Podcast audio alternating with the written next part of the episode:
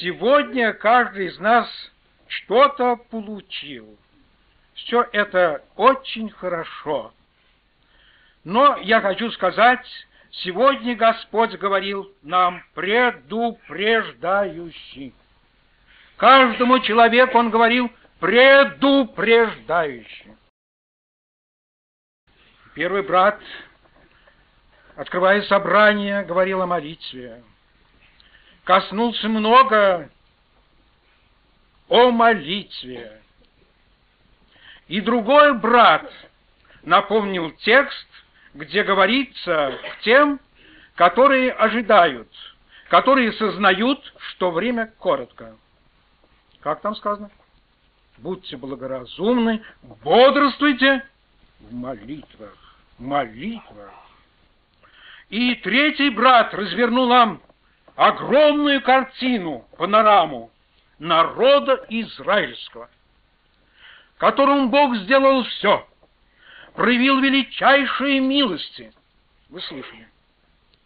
И этот народ был избранным народом и обещал служить Господу. Но несмотря на то, что Господь дивно заботился, поливал, ухаживал, мы видим, какие горькие плоды принес этот народ, и сколько он перетерпел за свою историю. Историки прямо говорят, не скрывая, что на земле нет такого народа, как этот народ, который столько видел горя, столько ужасных переживаний. И это, из среды их и сейчас есть люди, которые сознают, это потому, что они отступили и не послушались Господа. Брат говорил, слышали, что это прообразы для нас, дорогие мои. Прообразы для нас.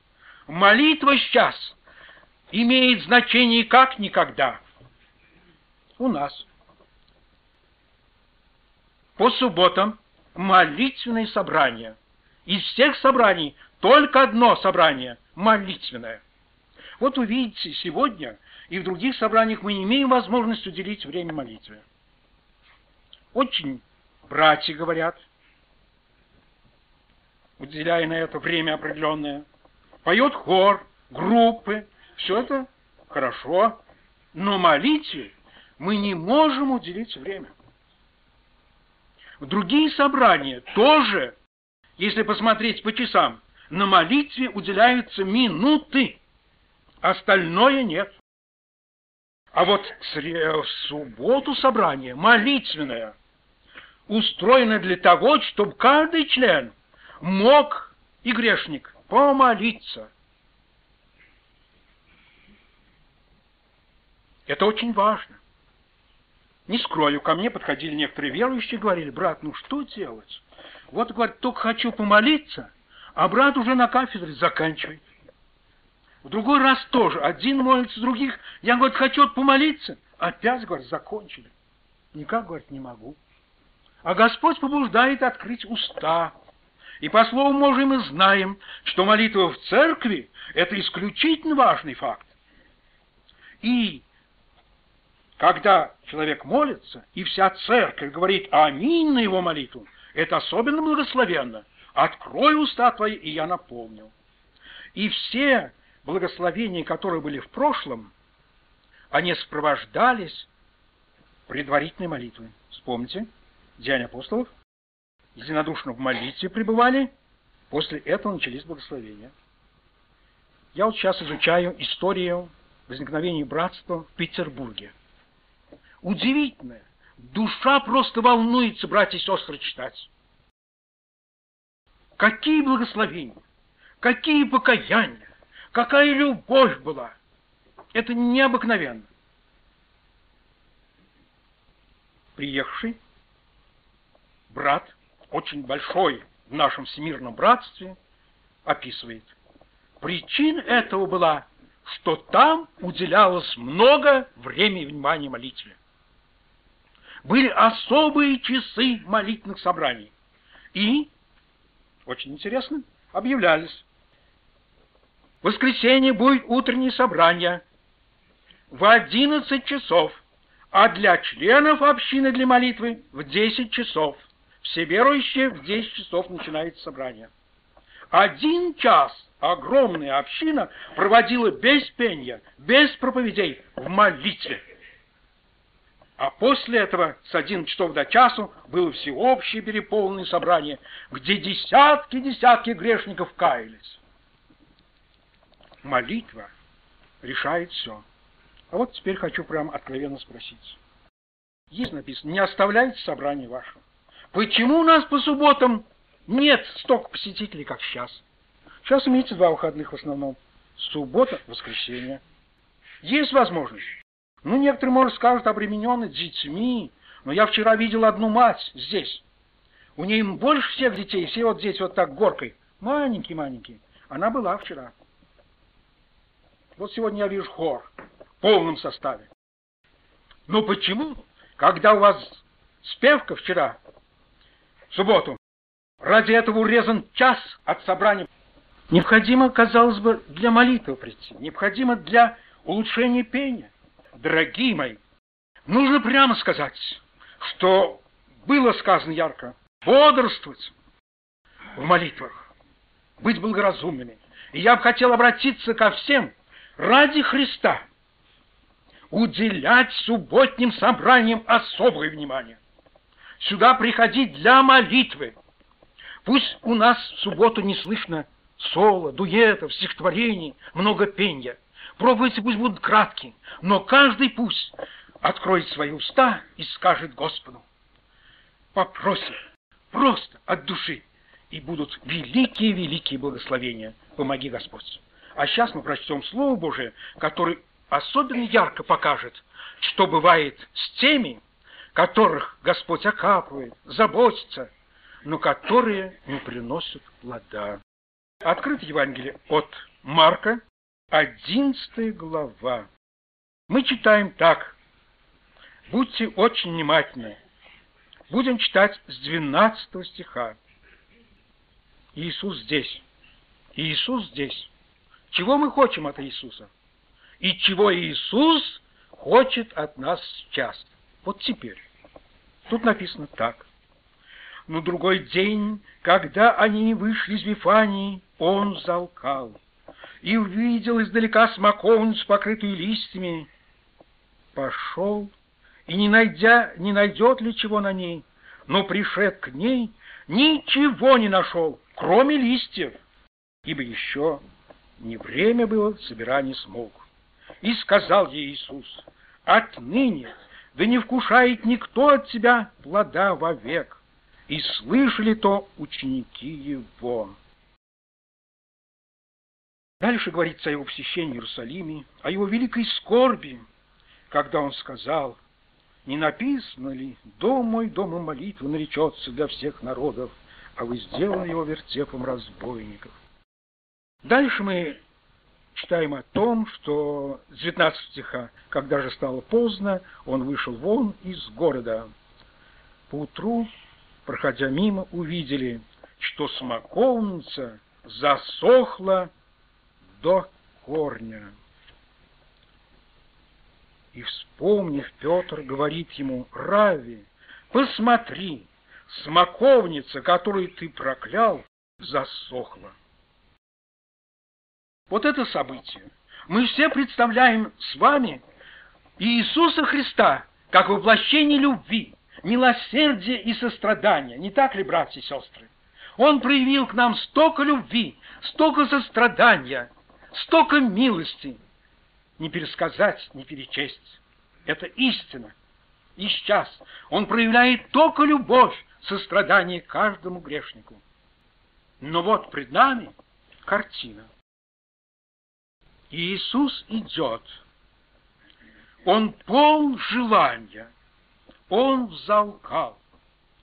Он желает видеть плоды. Он желает и подходит к смоковнице. Вот сейчас, в эту минуту, Господь подходит. Он жаждет, но видит одни листву, одну листву. Одна листва, он хочет плодов, но плодов нет, нет плодов. Подумаем, Иисус подходит ко мне, к тебе, листвы много, а где плоды?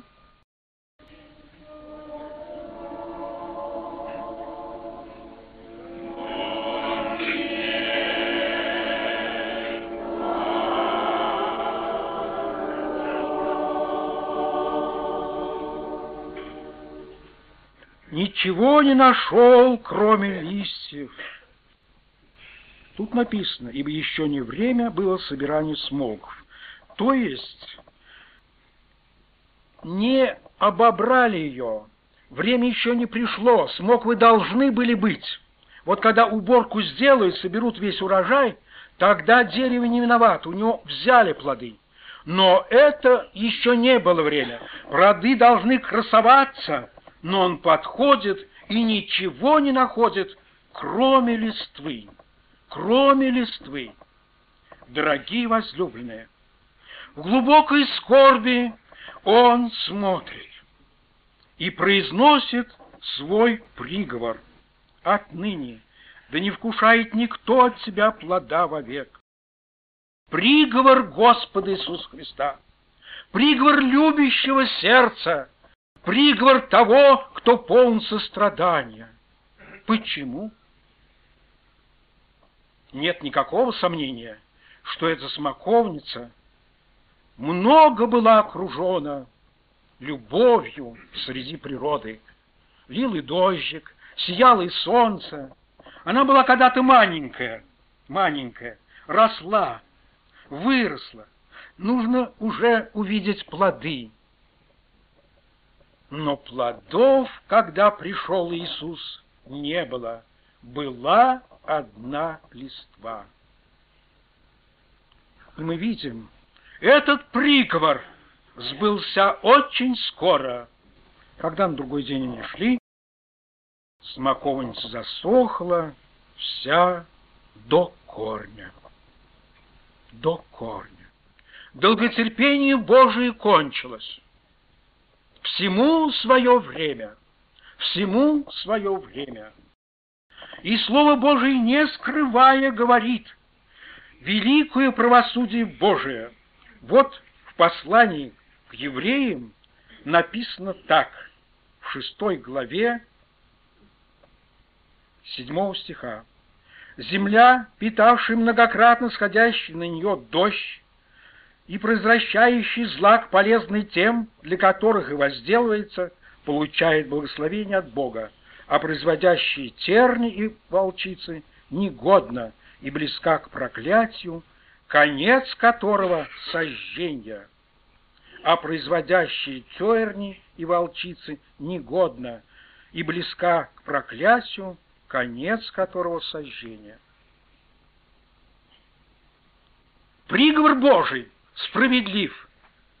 Вы все отлично знаете, если землю, участок возделают, сеют, делают все усилия, ничего не получается на этой земле. Земля негодна, от нее отказываются и обращают ее в то место, которое уже безжизненно и пустынно.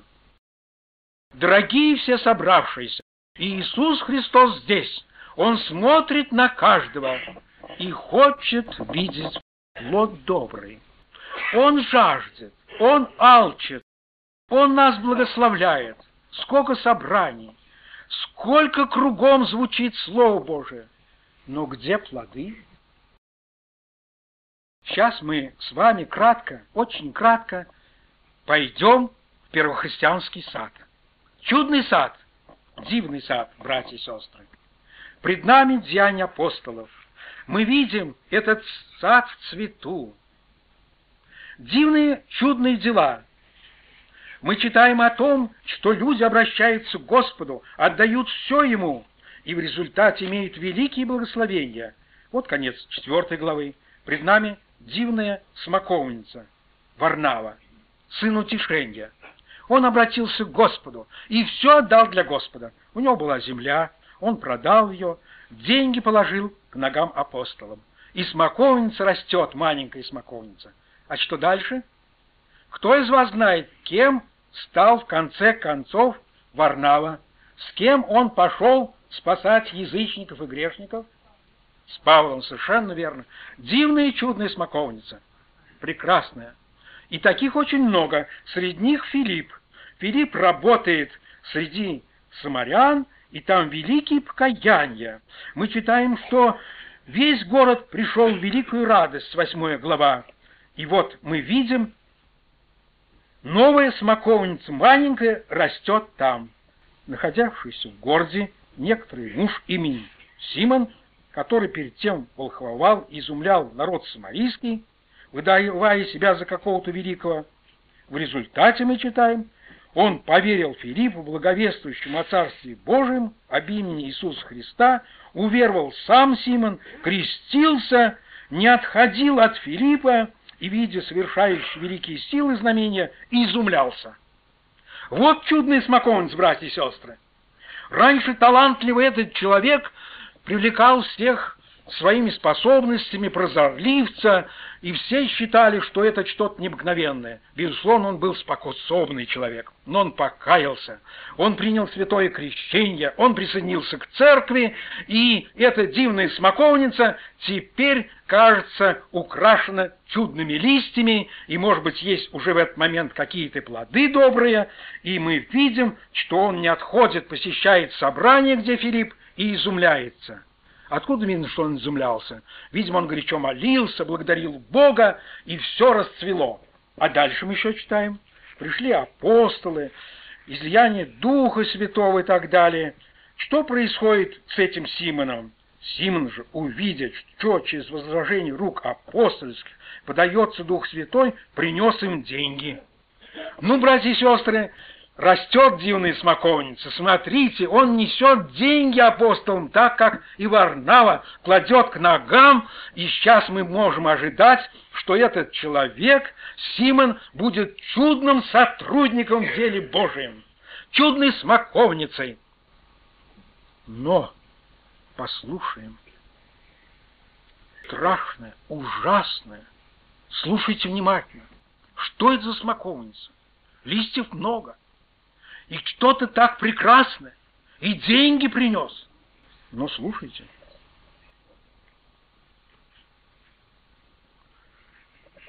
Говоря, когда он деньги положил, дайте мне власть сию, чтобы тот, на кого я возложу руки, получил Дух Святого. Но Петр сказал ему, «Серебро твое да будет в погибель с тобою, потому что ты помыслил дар Божий получить за деньги» нет тебе в всем части и жребий, ибо сердце твое не право пред Богом. И так покайся всем грехе твоем и молись Богу, может быть, отпустит тебе помысл сердца твоего, ибо вижу тебя исполненную горькой желчи в узах неправды. Симон же сказал ему в ответ, помолитесь вы за меня Господу, дабы не постигло меня ничто из сказанного вами. Вот так смоковница чудное, прекрасное. И вдруг оказалась гнилой, украшенной только листьями и без плода. Как так? В чем дело? Сердце было неправо. Там в глубине сердца гнездилась не любовь, не мир, не радость, а гнездилась горькая зависть. Он хотел быть впереди. Он хотел получить Духа Святого силу не для того, чтобы спасать грешников, а чтобы быть впереди всех. Его сердце было неправильно пред Господом. Апостол прям говорит, в узах неправды, исполненном горькой желчи. Дорогие присутствующие здесь, Господь сердцевидец, Он знает, кто ты и что ты. Сегодня кто б ты не был, хоть ты не припускаешь собрания, хоть ты покрыт самой прекрасной листвой, Христос смотрит и ищет плода. Некоторые скажут, а какой же плод? Что это за плод Господь так ищет? Этот плод написан в послании Галатам. Плод же духа — любовь. Дальше прочитают все качества этого дивного плода. Радость, мир, долготерпение и так далее, и так далее, и так далее. Братья и сестры, дорогие все присутствующие, мы можем что угодно хорошо делать, но если в нас нет любви, нет долготерпения, нет мира и радости, нет в сердце, в наших семьях, и мы не являемся миротворцами, мы только дерево, покрытое листвой. Может быть, очень старое дерево, очень старое, с большим стажем, но, увы, когда-то были плоды, а сейчас Господь подходит и смотрит, их нет. Что будет дальше?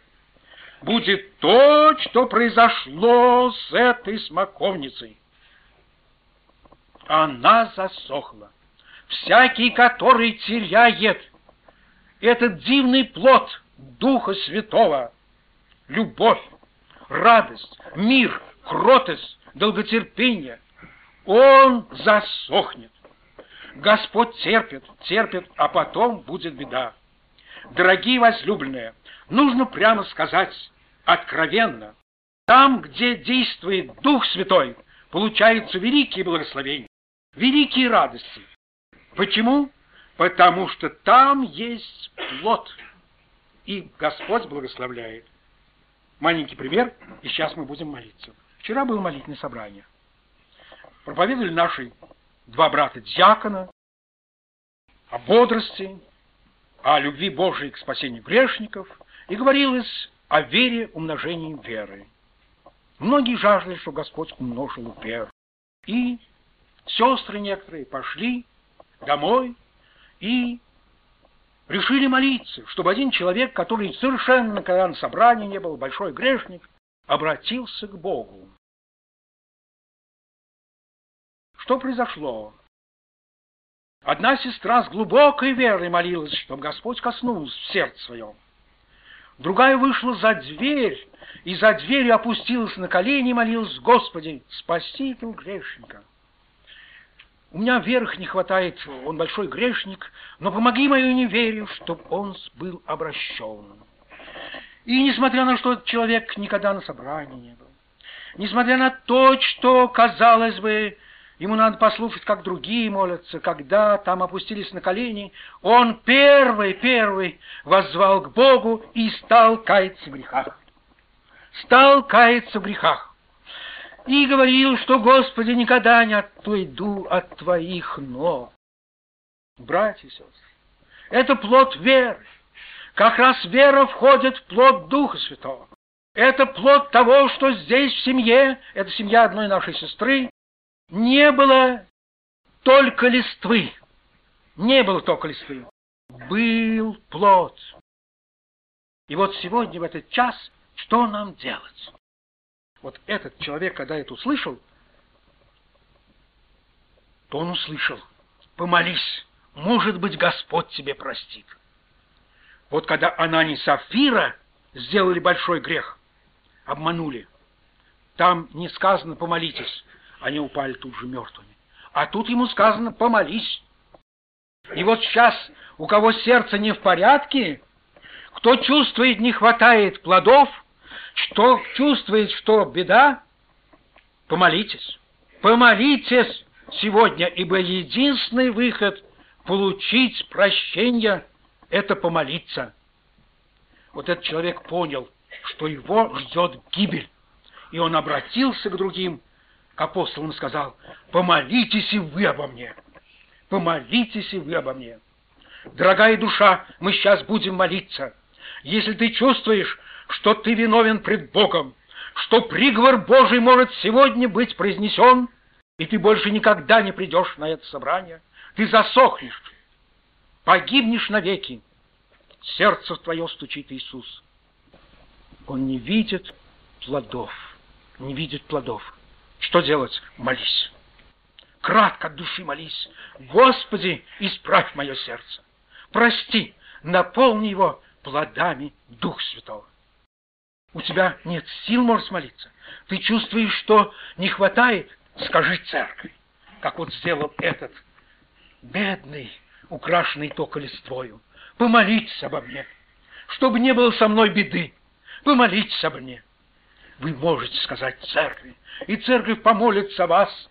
И кто знает, Господь милостив, ты не засохнешь до корня, ты будешь спасен и еще будешь приносить плоды. Помолимся, дорогие. Аминь.